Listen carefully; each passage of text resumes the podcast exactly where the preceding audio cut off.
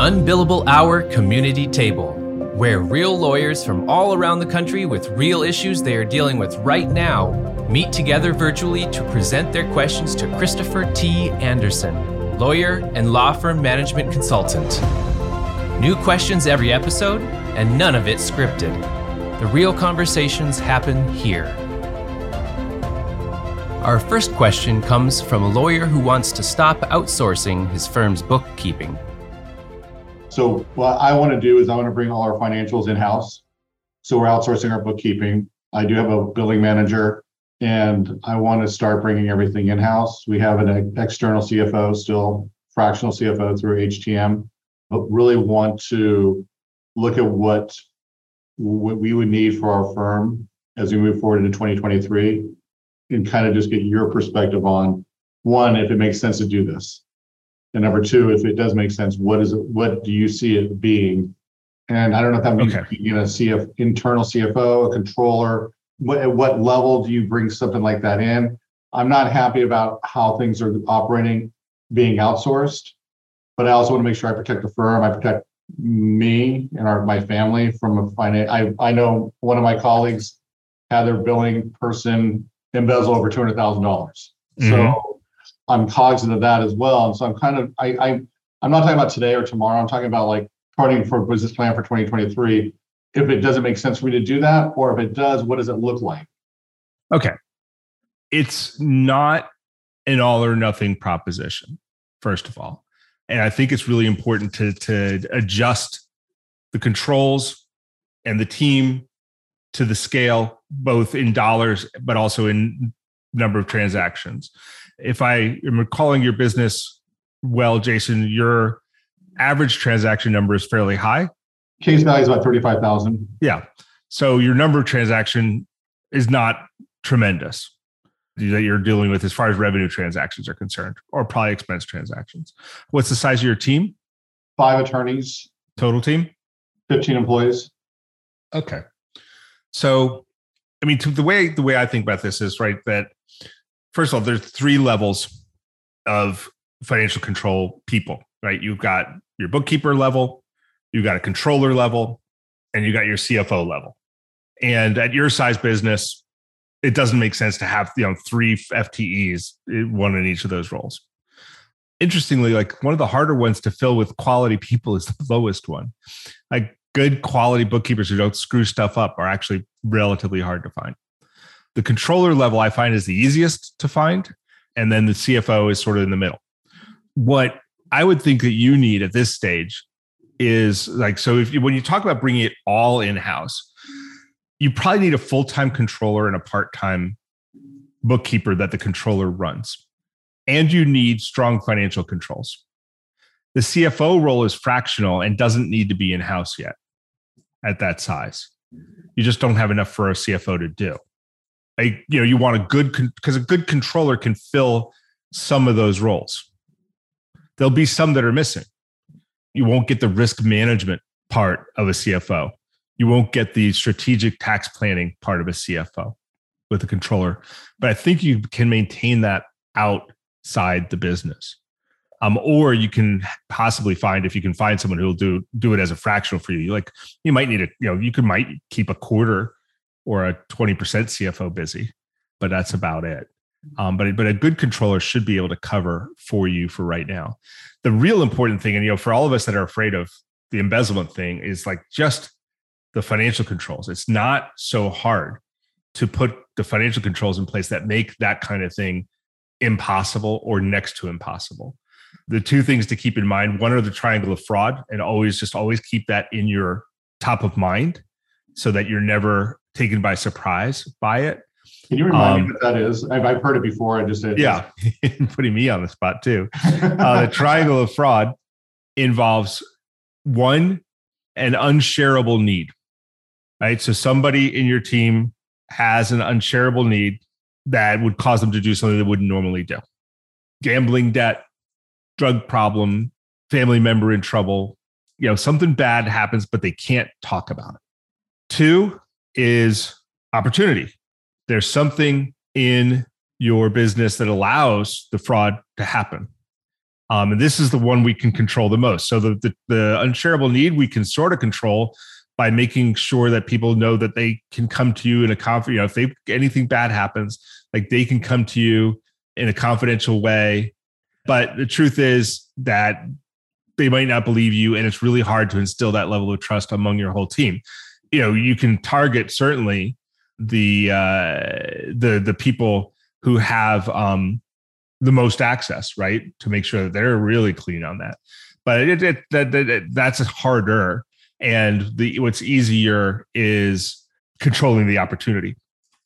The other, the third leg of the triangle of fraud is the rationalization, and this one is this one is is pernicious, right? So this the the, the third triangle of fraud is when people can they, they will justify or rationalize their action in one of two ways. One, I'm not stealing. I'm going to take it out for a month and I'm putting it back. Nobody will notice.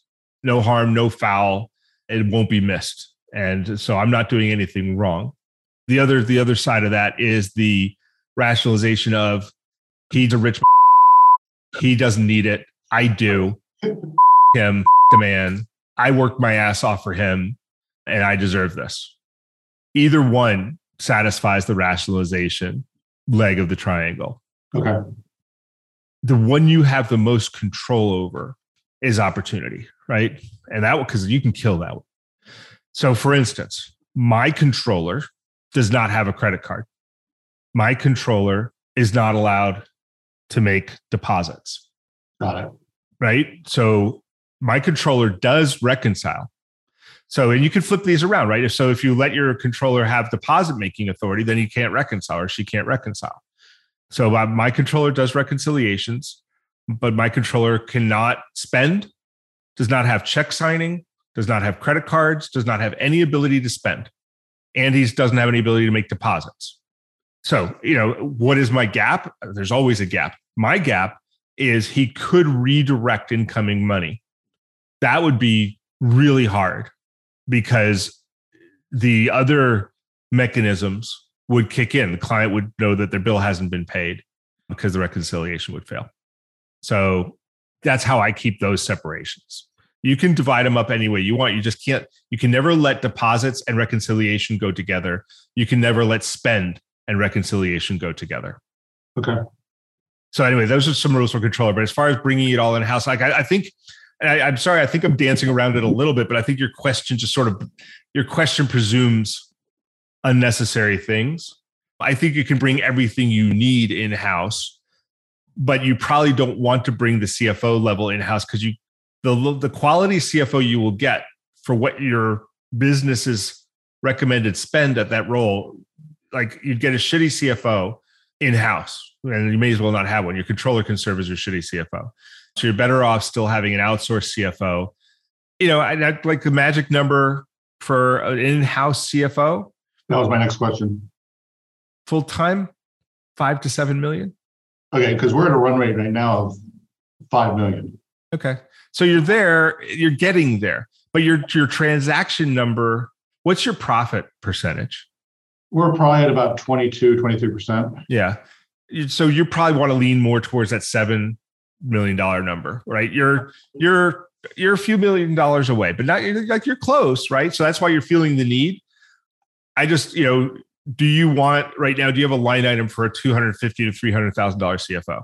Right now, no, but I right. that's why I want to know what I need to know in three, six months so I can start planning for it. That's kind of I'm trying to yeah. get the curve. And so, so yeah, if you, I mean, so I would think like, when do you think you'll cross that seven to eight million dollar line? I'm hoping we'll do seven million dollars this year, but that there's a lot of things that have to happen. We'll be at a 10 million run rate by the end of this year for sure. By December? Yeah, absolutely. Then yeah. you should start recruiting for a CFO in September. Okay.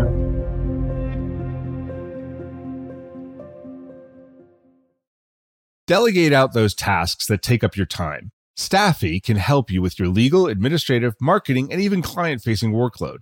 Hiring Staffi's top notch bilingual virtual staff means Staffi does the recruiting, hiring, and training for you. Then, if you need a change, Staffi handles it. You get to concentrate on your strategic work. Schedule a free consultation at staffi.cc. That's S T A F I dot cc and get $500 off with code HAPPY24. Simplify with Cosmolex, the only fully integrated practice management solution. Everything you need, accessible anywhere. Cosmolex's Money Finder reminds you about billable items so there's no time tracking. And you don't need QuickBooks. Trust and general accounting, invoicing and payments, all built in. Because everything is integrated, Cosmolex's advanced reporting makes it simple to know your numbers and make smarter decisions. Get a free trial and take 20% off your first year at cosmolex.com. For our next question, a lawyer is struggling to find successful job applicants through the use of online job boards. Okay, so here's my struggle for about the last six weeks. I've had an ad out for a new lawyer because Jenny, my senior associate, left. You know, it, probably the first three weeks we had a like a minimum amount of pay being about seventy five thousand dollars. So I moved that up to a hundred thousand dollars as the base pay. Still can't get any. First of all, what are you doing? We've got it on LinkedIn. It's through HR partners, so they load it on LinkedIn and some of the, you know, The big job boards. yes. And we've sent it to some of the law schools, the local law schools, but we're asking for experience, of course. There's Yeah. a minimum of experience. I've given up sending it to law schools. That's been a dry hole for a while for me. It used to be something good and it just isn't. Um, I just don't think that the lawyers are going there anymore. But I don't, I, you know what, that is complete conjecture on my part, but it is what it is. I haven't verified that, but I, but it is a dry hole. Um, again, I've used law schools across the country and it just hasn't been working.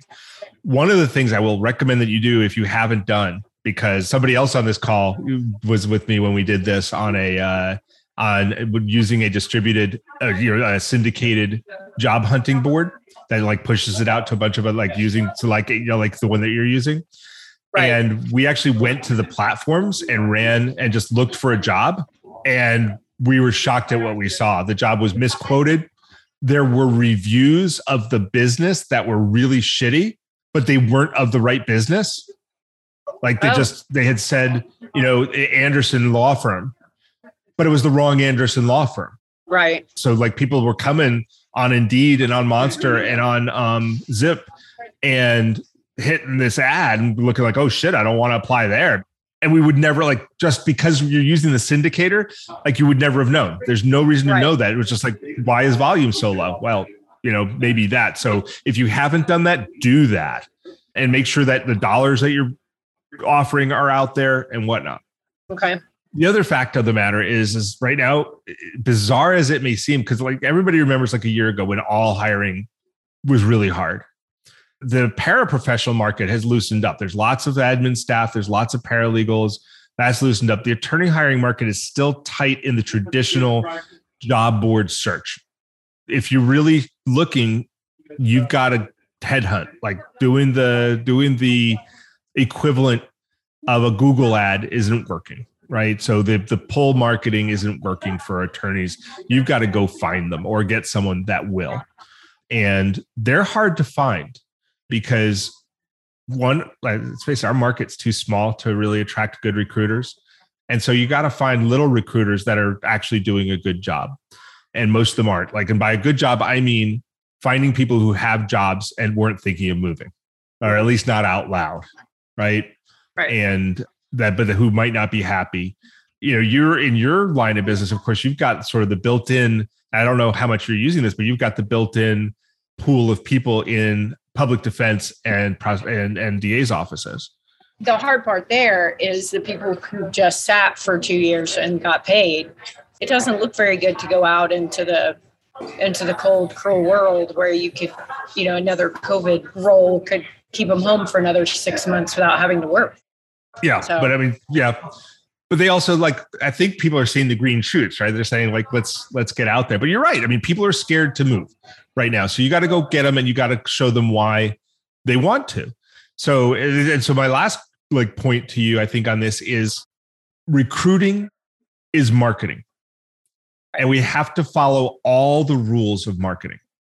We have to follow the five commandments of marketing we have to determine what a re- like what the role is worth so we can say what the ROI is on our spend And we have to remember the most important rule, which is people don't buy facts, people buy emotion. So is your marketing copy replete? Because the job boards don't like you to do it, but is it replete with why, with your mission? If it's not, you know, if it's like when you go to some of these, and I, I don't know anything about the recruiter you're using, so I'm not speaking about them. They will have bots write your copy or give you preferred copy that they say works, and they're full of shit. Right. We didn't do that. We've Okay. got our copy, and I think I have had a little feedback that it, it sounds like it's a really great place to work, but you're going to work really hard. So I think it's got to be a little more purpose driven of, finding that person who does want to fight, who really does want to fight and wants the ability to fight, you know, without being shut down. We're still fighting the case because it's the right thing to do, not necessarily because we need to finish it and move it. If that's your copy, I need to work with you on it. I know that's not my copy. That, Okay. But, but it is more of the situation of we want people to feel like they can come in and really change change people's lives by fighting. So here's the uh, other thing. So criminal attorney Atlanta. What what city are you actually advertising in? Probably Marietta. But yeah, I've heard the prosecutors are making like over a hundred thousand dollars a year, which I'm surprised. But Yeah. You're also There invisible. right there, we go. There we go. So you're not too bad. You're yeah, it says a 100, so that's that update's been made. Yeah, there's not nearly enough mission here. Okay. I, I love that you want to get straight to the point. Everybody's fast paced and growing. You know, big yawn. This doesn't even talk about what you're about. Why why do you do this? I mean, I, I know your practice. You're a passionate criminal defense lawyer. You have a mission and it's not there. That ad wouldn't piss anybody off or send anybody away. That's how I know it doesn't work. Okay. But it is like if you don't think about it as marketing, you're not thinking about it right. And that's relevant for every single person that's listening to this. Just like the two jobs of marketing are one to attract your ideal client, number two is always to send everybody else the hell away. Your recruiting ads should do the same thing. If it's not sending people away, it's a bad ad.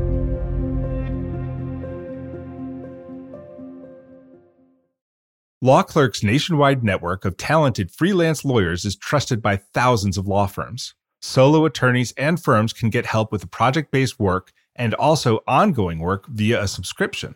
Sign up is free and there are no monthly fees. You only pay when you delegate work. Plus, Law Clerk has a new app for your mobile device to help you manage the work you've delegated while you're on the go. Be sure to use referral code UNBILLABLE when you sign up at lawclerk.legal.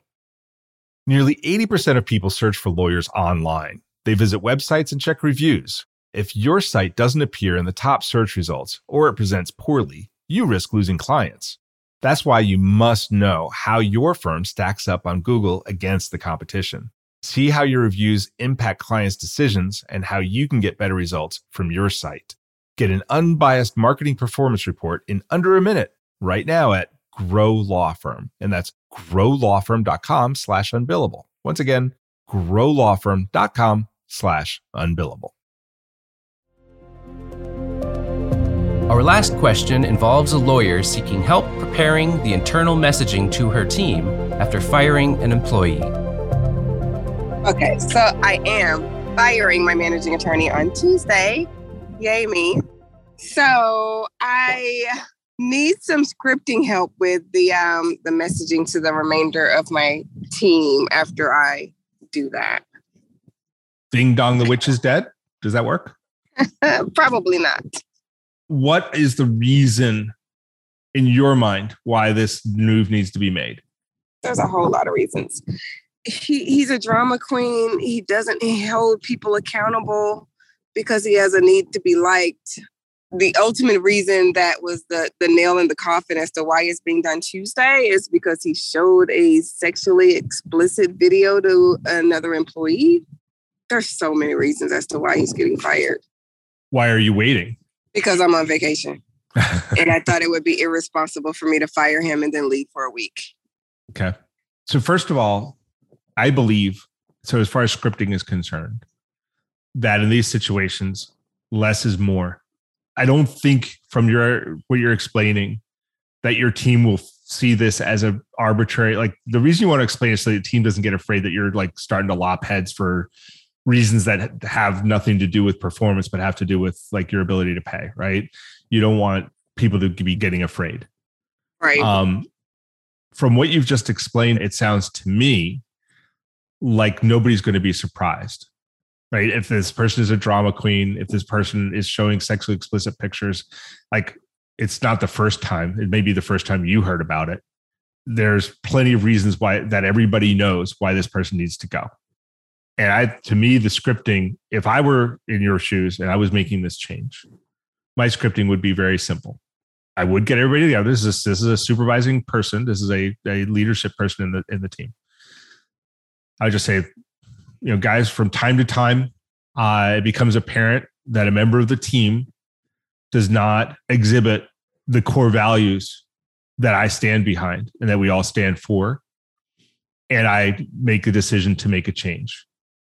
I've made that decision regarding John. I don't know his name. And so today or yesterday or what, you know, whenever you're talking to them, Friday was John's last day.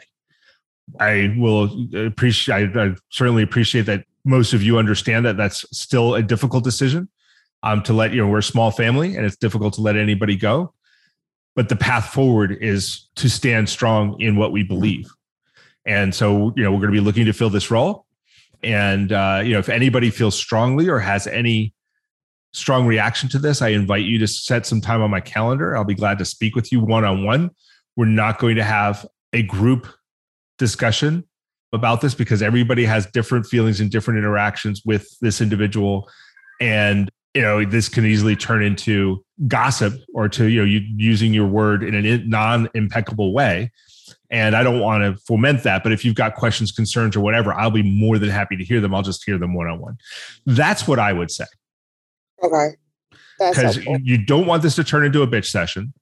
And by the way when you do this look for and listen for people who come to you and say oh my god thank goodness it's been such a shit show with him, but who didn't come to you before, Mm-hmm. because that's a serious red flag as to those people, Right. right? How dare people in your organization understand there to be such a problem with the business and yet not have the guts or the integrity to tell you because they don't that means that they're don't they don't care right? And that uh, quite honestly like those people when they they show up from time to time in my business they go on high on my watch list. You know when they say it i say thank you very much you know and but i will ask them you know why didn't you come to me earlier? Because the other thing i'm looking for is is it something about me? Have i Right. done something in the business to make people not want to come forward with that? And that's an opportunity to find that out but i'm also really careful about who those people are and why they didn't and why they wouldn't come forward Mm-hmm. does that script help you Was very helpful. but like seriously short and sweet details are not your friend here Okay. Got it. happy to help more with that all right we're at time Thank so you. you're welcome thank you all for for being here it's been a great episode of the community roundtable for the unbillable hour uh, we're doing this this is the only time we're doing it the last thursday so this is always going to be thursdays third thursday at three so easy to remember third thursday at three eastern time 12 o'clock pacific take care Thanks, Christopher. Thank you for listening. This has been the Unbillable Hour Community Table on the Legal Talk Network.